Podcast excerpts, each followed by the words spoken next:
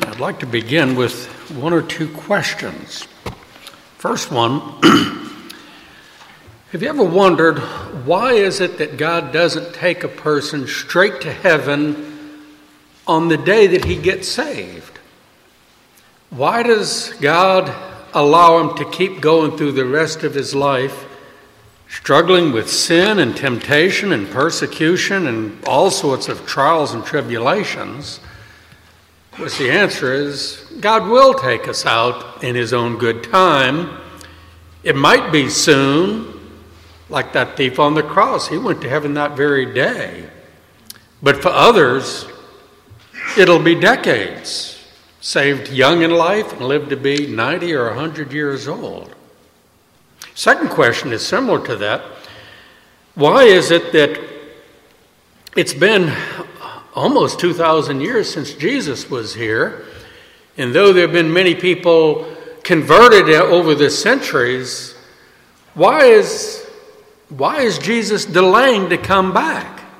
Why does he allow his people to suffer persecution and millions of Christians have been put to death? What's he waiting for? And the answer is he'll take care of that in his own good time. He's got purposes for this. Sometimes we individually feel like we're on a losing team. Or you look at Christianity and say, we look like the losers, which is, of course, what non Christians say. We're on the losing team. So we look at the world around us and we grieve in anguish. We say, can't there be a better world? We vote right, we pray right, we live godly lives, and it doesn't seem to have much effect in the world around us. And so we yearn for a better world. What's God waiting for? Years ago, someone wrote a book on the book of Revelation and entitled it, There's a New World Coming. And I like that title.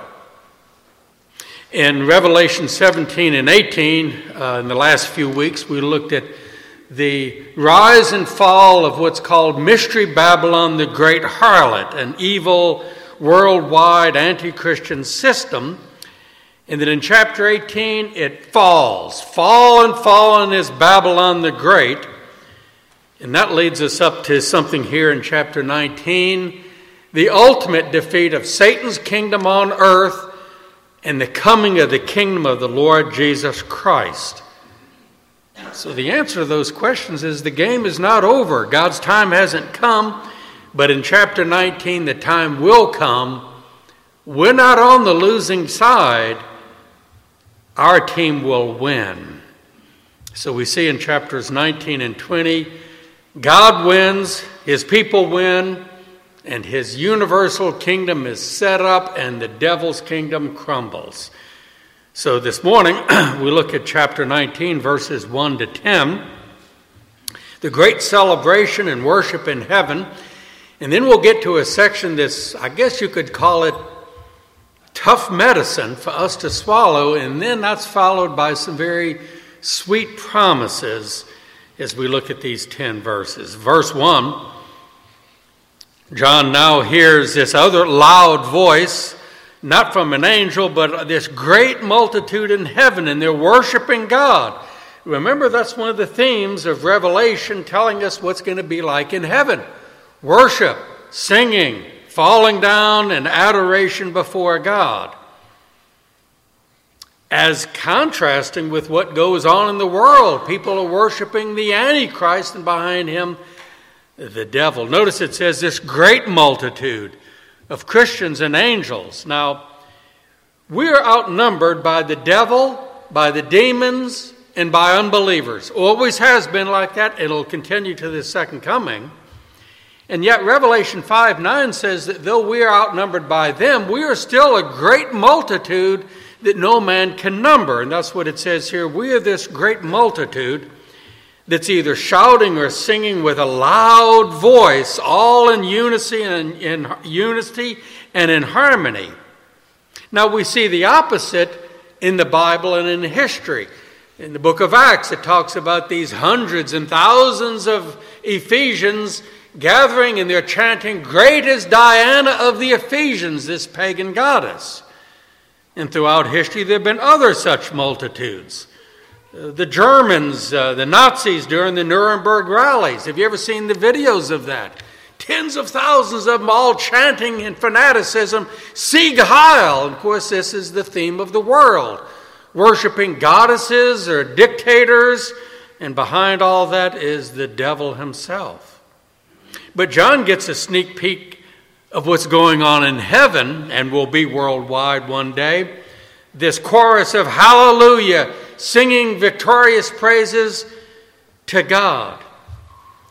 Won't it be great to be part of that harmonious multitude in heaven? When we die, we will be part of this. We will be chanting and singing and shouting. Great is not Diana and certainly not the Fuhrer or any other Antichrist. Look at the text here. Hallelujah. Salvation and glory and honor and power belong to the Lord our God. That's going to be great to be part of that number. Now, notice one word in particular there Alleluia. Some have it with an H, hallelujah, some without an H, alleluia. What does that word mean? It's a Bible word, it's a Hebrew word. I'll tell you what it does not mean. It does not mean something like hooray or wow or man, that's something else. I guess there's some resemblance to that. Uh, hallelujah is a Hebrew word that's usually transliterated rather than translated. It's just taken straight over from the Hebrew, and you can pronounce it in Greek, Spanish, or whatever. In fact, around the world, when the Bible is translated, they usually just have it as hallelujah. And still people wonder, what does it mean? Well, I'll tell you what it means. It puts together two Hebrew words, hallel and yah. Hallel is the word for praise or worship, and yah is a shortened form of Yahweh, the proper name of God, sometimes pronounced Jehovah. So you put it together, it means praise the Lord. You find it dozens of times in the book of Psalms. Sometimes it's hallelujah, sometimes it's simply praise the Lord. But it's only found four times in the New Testament, all of them right here in Revelation 19. And yet it's found in many of the great hymns. Hallelujah, what a Savior, for example. Every Christmas we hear it in Handel's Messiah, the Hallelujah chorus. But as I said, it's usually not translated, it's just taken over as Hallelujah around the world, and Christians are using this very word. Years ago, I heard a story about two Christians that were in an airport waiting for the gate to open, and uh, they had never met, and they didn't know each other's language, but they looked and they noticed they were both reading the Bible. And so they tried to communicate, and, um, and they couldn't understand each other's language. So one of them just simply lifted up the Bible, pointed up, and said, Hallelujah. And the other one lifted up the Bible and said, Amen. And they had worship together.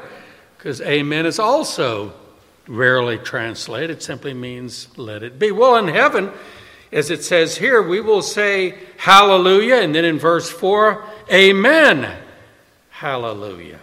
Now, John is getting a glimpse of what's going on in, in heaven right now, and will always be like this, and we wonder what it's going to be like.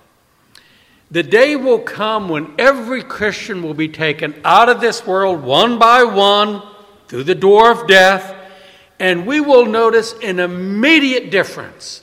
No more sin, crime, or any such thing. We will immediately notice the mood of joyful, reverent worship. And that's what John's been experiencing for some period of time, getting these visions. And then we will notice that immediately. We will be perfectly holy and we'll just fit right into this choir that's singing and praising God. That's one reason God keeps us waiting to whet our appetite, to say, Oh, I can't wait to be in that number one day. Verse 2 continues says, True and righteous are God's judgments. He has judged this great harlot mystery Babylon that corrupted the earth with her fornication, and God has avenged on her the blood of his servants shed by her. Notice, true and righteous are God's judgments. That is not the belief of unbelievers. They gripe, they complain, they even accuse God.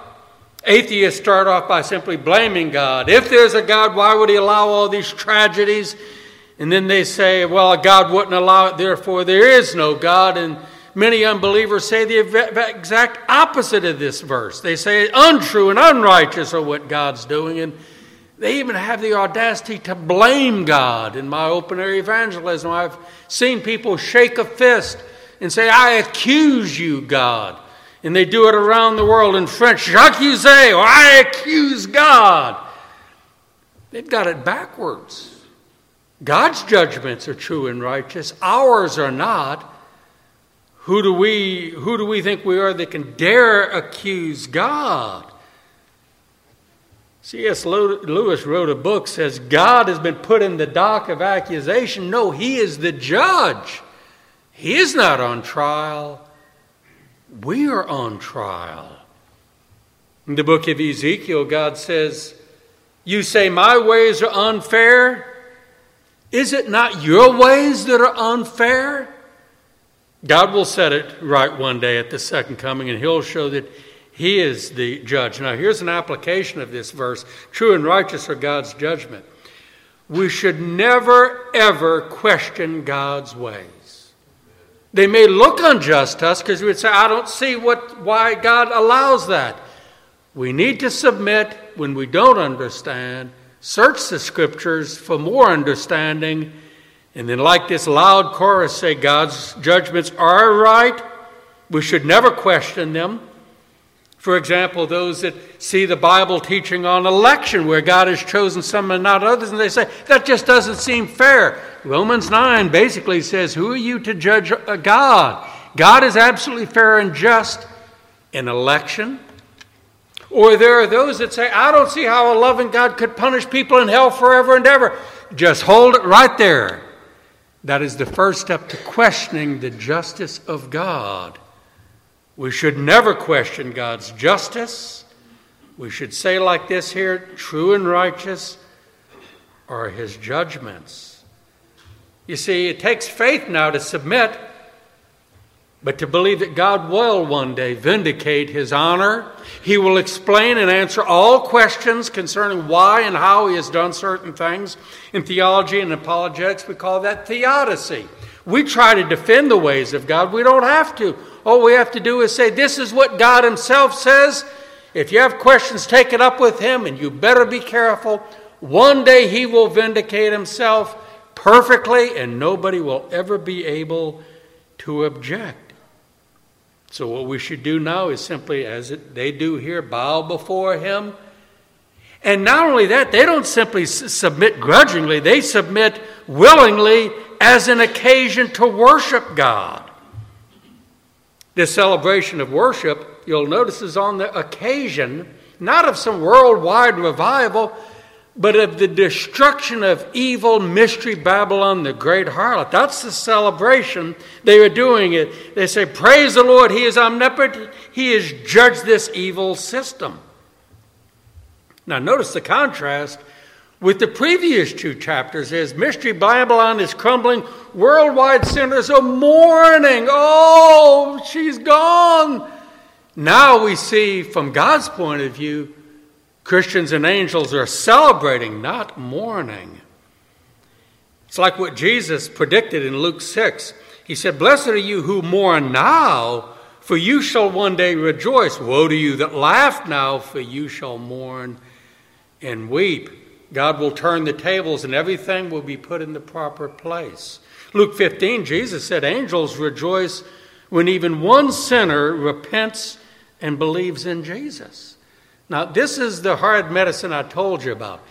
How could people in heaven, angels and Christians, rejoice at the downfall of a system? And it's not just an impersonal system, it's made up of sinners that are being judged. So the state of the question is how can holy beings celebrate the doom of lost sinners? We could say, well, I could understand them celebrating the overthrow of the Antichrist and the devil and the demons, but what about human beings that are lost being judged? That's the state of the question. Let's take it a step further. These are in heaven celebrating. We will be there in heaven one day. How will we respond when we see not only Mystery Babylon and the kingdom of the Antichrist crumble, crumble but as we see lost sinners, even sinners that we know and love, being punished in hell? It's a hard question. We need to set aside our preconceived opinions and be like these here and see it from God's point of view. Fortunately, the Bible has given us many other places in Scripture on this point. For example, Deuteronomy 32 43, God says, Rejoice, O Gentiles, with his people, the Jews, for he, God, will avenge the blood of his servants and render vengeance to his adversaries. And that fits in here. Notice it goes on to say, God has avenged the blood of the Christian martyrs who have died at the hands of Mystery Babylon and Antichrist, God has not been silent. He's been watching, and one day He will avenge them. Back in chapter 6, the souls of the martyrs are crying out, Lord, when will you avenge our blood? And He says, Just wait, the time is coming. And in Revelation 19, the time will come. Then there's the example of Exodus 15. We've already seen this in Revelation. When God delivered his people from Egypt, and took them through the Red Sea. Here comes Pharaoh and all of his armies to go after them. And God sent the, the waters of the, of the Red Sea over them and drowned them, even the horses. And the bodies were washed off up on the sea. How did the Jews respond? Did Moses say, Let's have a moment of silence in memory of a great man that shook his fist at God? No. Look at the text, Exodus 15 they began to sing and even dance. And the women went around with tambourines singing what's called the Song of Moses, which is repeated in Revelation. Why? Because they said God's enemy has been punished. Now, that is a foretaste of the celebration of the downfall of not just Pharaoh, but of Satan, not just of, of his armies, but of the demons and lost sinners. And so we will sing that song of Moses, of celebration. There's more. In Mark 9:44, Jesus quotes the last verse of Isaiah 66:24. It says this: "They shall go out and look on the dead bodies that are in hell, where the worm dies not and the fire is not quenched."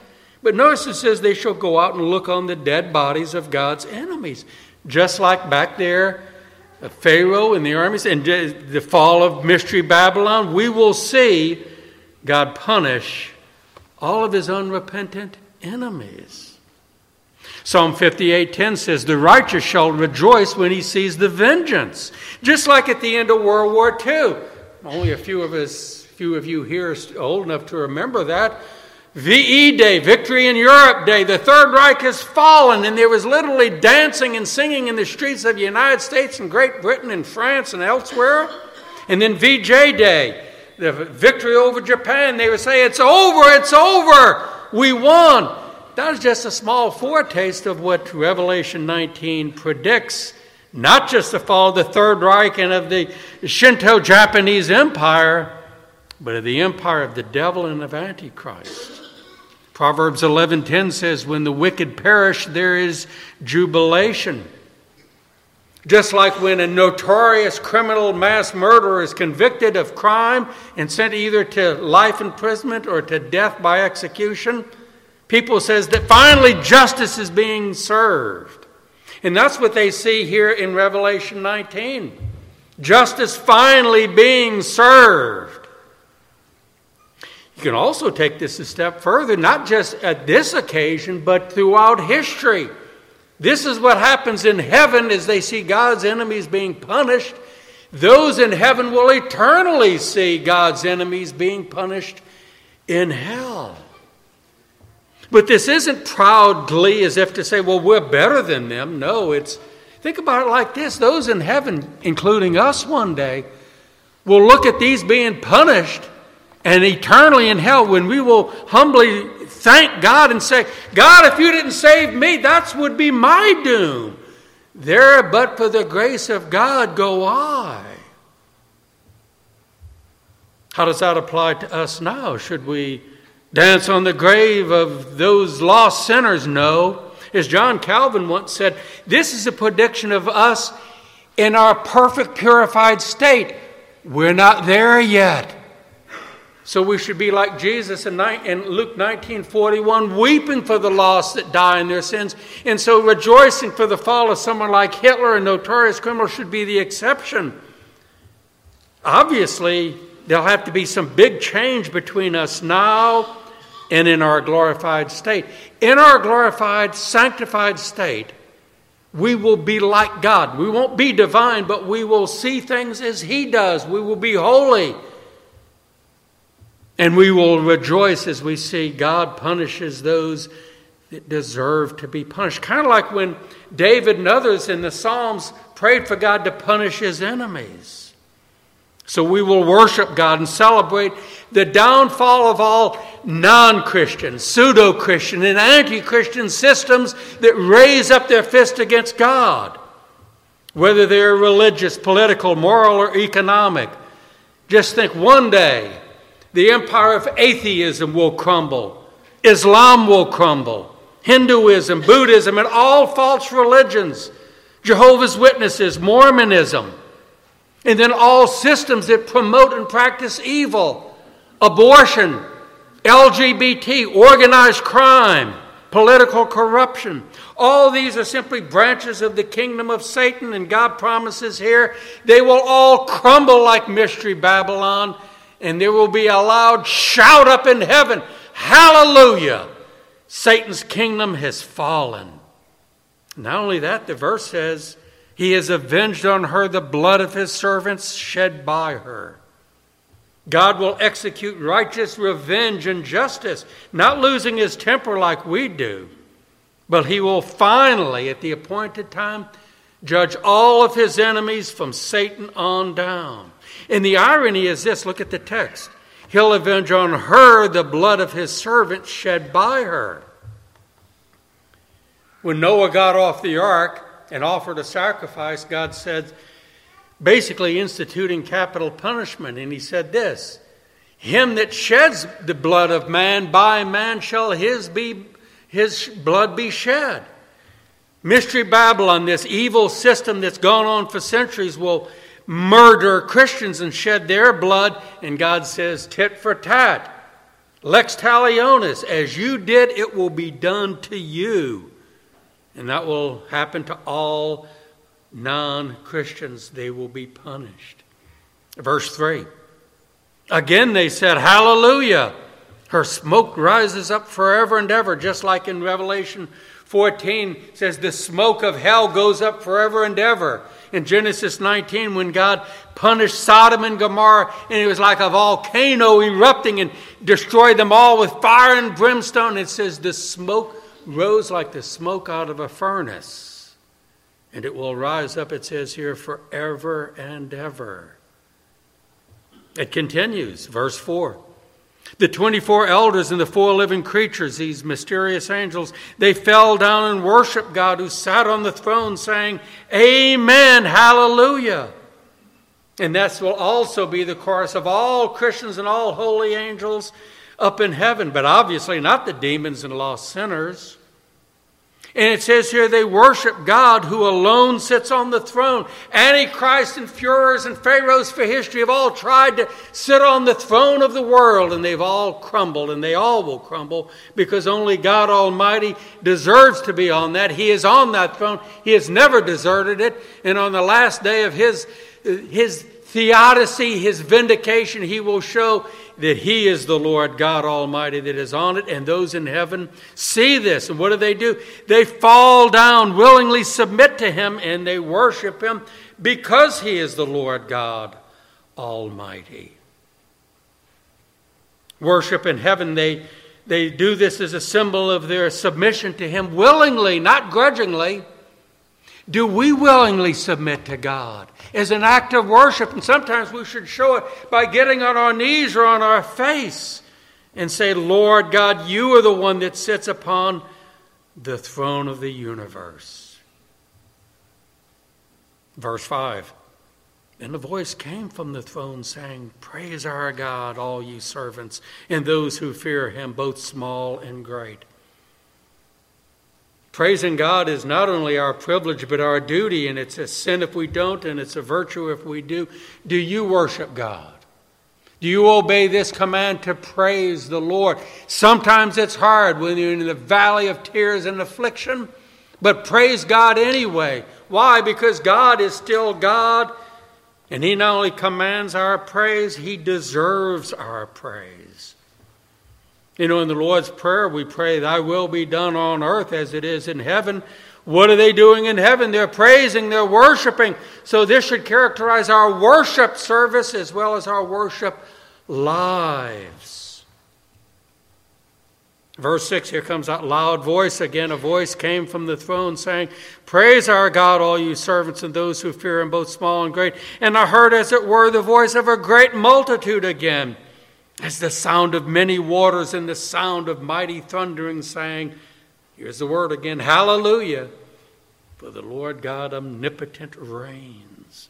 Loud, loud. Have you ever heard a loud voice like a everybody in a football stadium all singing the national anthem or some song celebrating their team?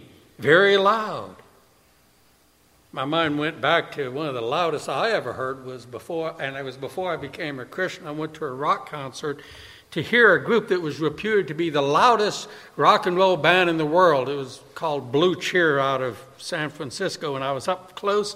It was so loud, Steve, I literally felt the coins in my pocket jingling like jingle bells. And my whole body was like this, and that's what kids want today that rush of the loud voice. This will be even louder, but it won't be deafening and it won't be painful to us.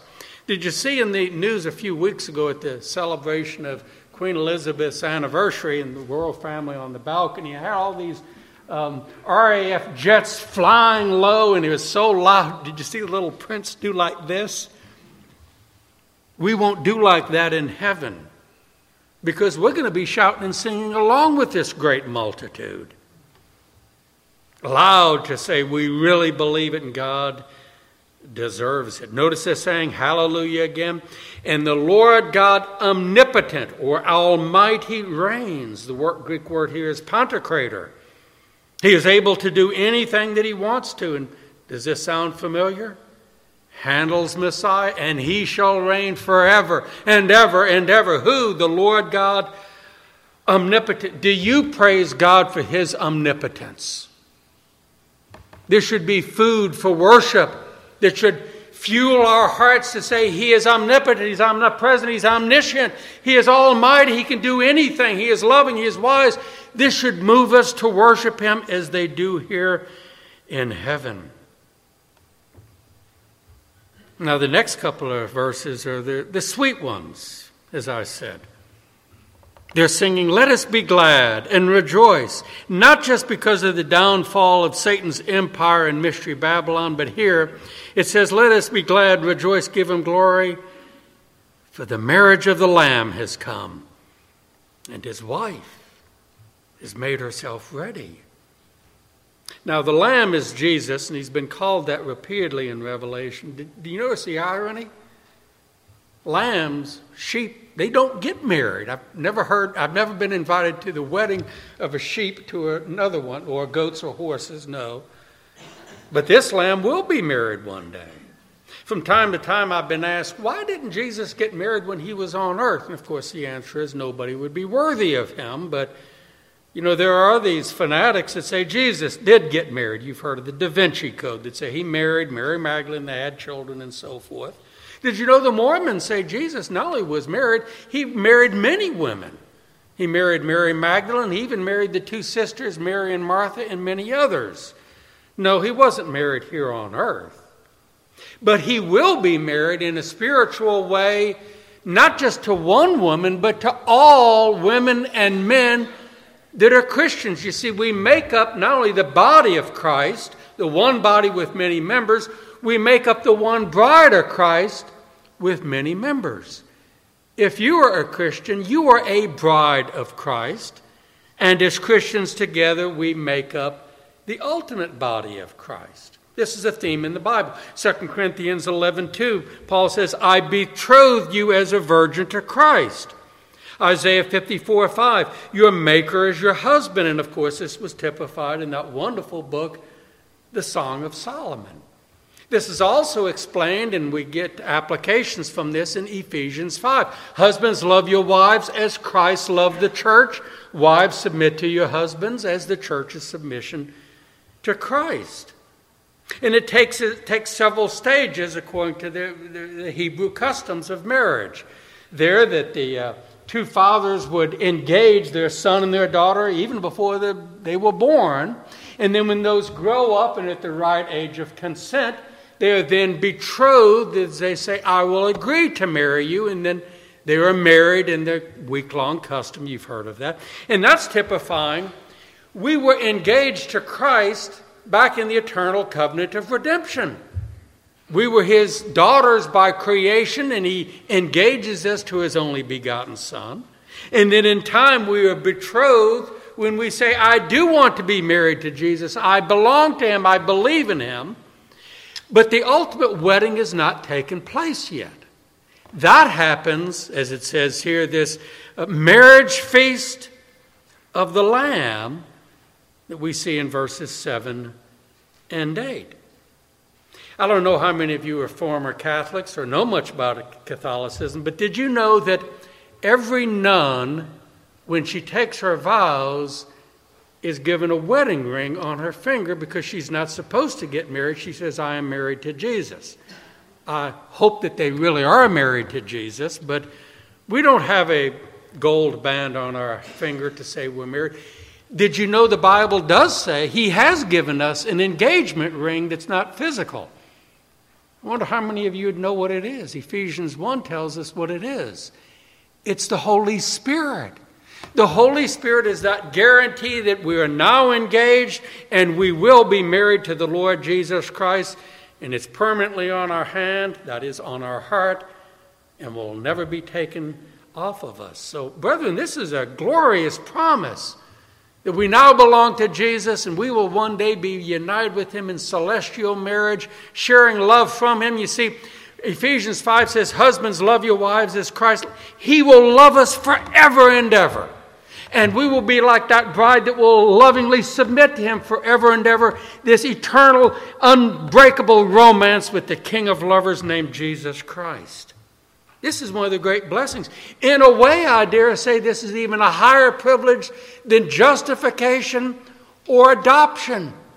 We will be united in, with Jesus in this perfect bond of love forever. This is just one area in which Christianity vastly surpasses all pagan religions. Maybe you know a Muslim. Try sharing the gospel with them and ask this question if you dare.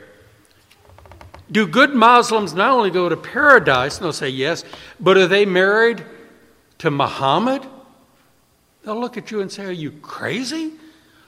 Do Muslims get married to Allah? He'll get violent. They say, No, Allah has no bride, no children. How dare you ask such of a question? That's too intimate.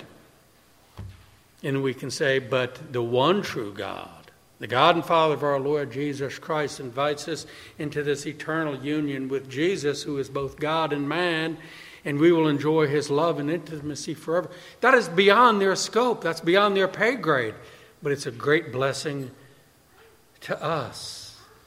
One day, we will be married to Jesus. Heard a story a few years ago about a Christian woman. She was saved as a little child, and as she grew up and went through the stages of life, she saw all of her girlfriends get married except her in her 20s, her 30s, her 40s, even her early 50s, and she was thinking, I guess it's passed me by.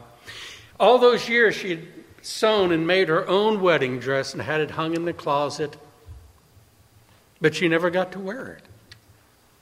And then one day the doctor says, My dear, you have an incurable fatal disease and you will be dying. So the woman spoke with her elderly father and says, Daddy, I've got a big message for you. It's something important, an announcement. And he came to her bedside and said, What is it? And she says, I'm going to be married real soon. Get the dress out. And he says, Oh, my dear, you're, you're dreaming, you're hallucinating. And She says, No, Daddy, I will soon go to be married to my beloved Jesus. Would you bury me in my wedding dress? She died, and she was buried in her wedding dress. I thought of that story recently as I conducted the funeral of our dear sister Connie Hawk. She had never been married, lived to be 77, converted young, served the Lord. She is a bride of Christ. We miss her. But we too will be married to Jesus. Now, what's our wedding gown? Look at verse 8. You know, some brides inherit a wedding gown, some buy one and keep it. Maybe they take it out and wear it on their anniversary. Other ones make their own or they rent one. This wedding gown is given to us. Look at the text. To her it was granted to be arrayed in fine linen, clean and bright, for the fine linen is the righteous acts of the saints. It's given. You might say, well, it says here it's their good deeds. I thought the wedding garment is the imputed righteousness of Christ. Let's get real theological for a second. I'm a theologian, I'm paid to do that, and I'm not going to apologize.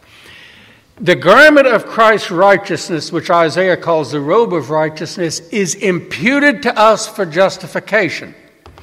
Once we are justified, he begins to sew this other garment of imparted righteousness into us, whereby he gradually sanctifies us. You see the difference? And that when we are finally sanctified, when we die, it's as it were, he holds up the gown and says, It's completed. Ephesians 1 and 5 talks about this. Ephesians 1 4, He has elected us so that we would be holy and blameless before Him in love. And then in, in, chapter 5, it says Christ loves His bride and cleans her up. He sanctifies her in order to present to Himself a beautiful, glorified bride. Do you see how these two work together? You know, I've attended many weddings and I performed a number of weddings.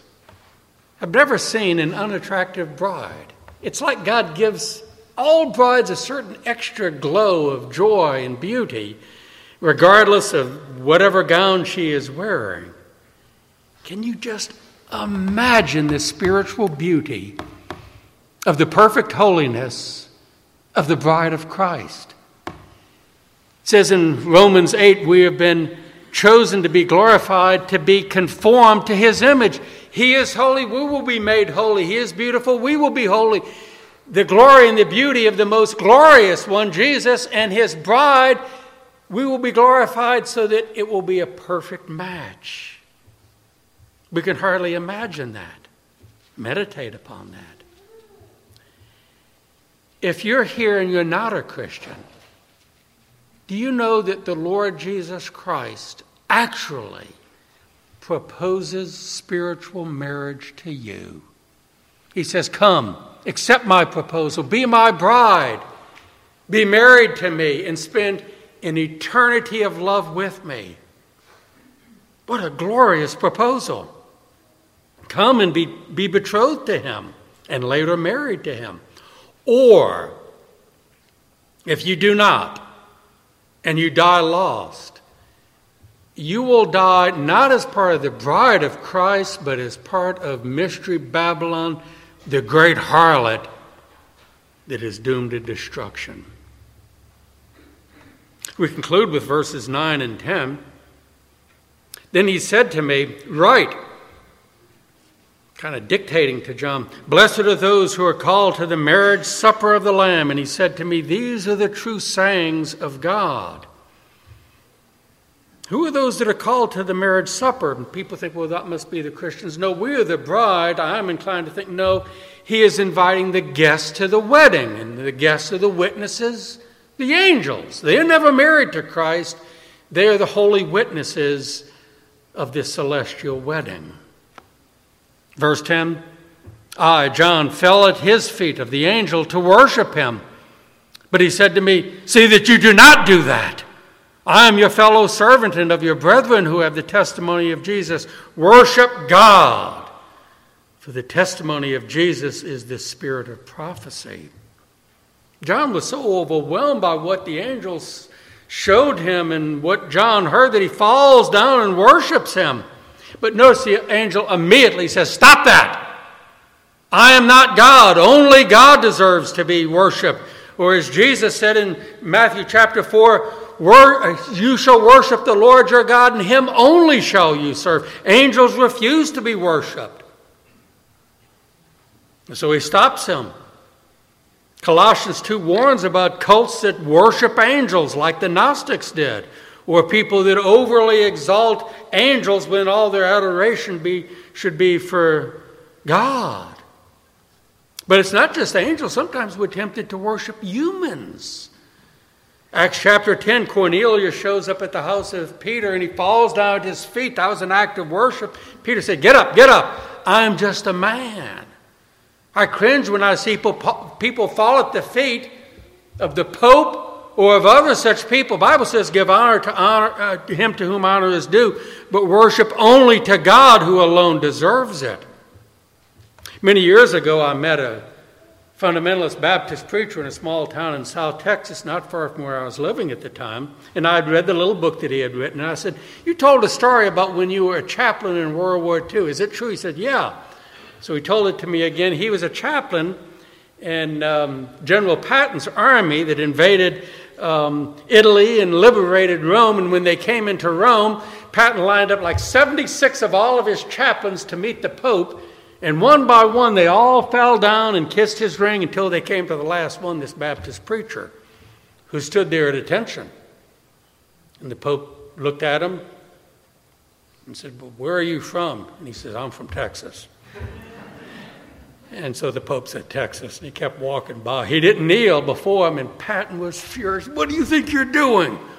I'm your general. He says, Yes, but you're not God, and neither is the Pope. There's only one person I have to bow before, and that's the Lord Jesus Christ.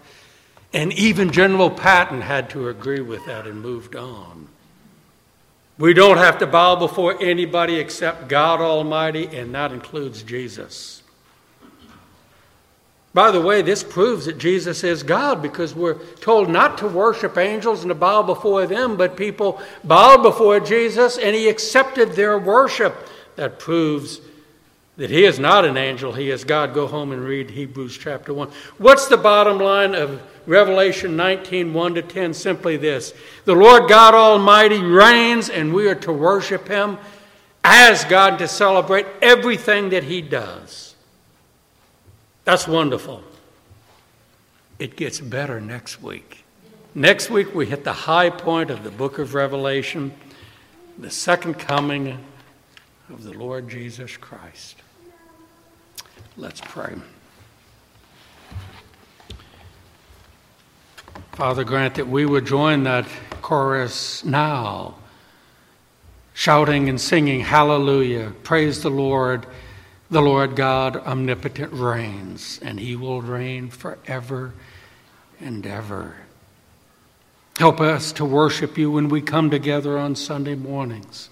Help us to worship you in lives of obedience Monday through Saturday. And give us that great encouragement that we're on the winning side and that wonder of wonders we will be united in heavenly marriage with the Lord Jesus Christ. Hallelujah. Amen.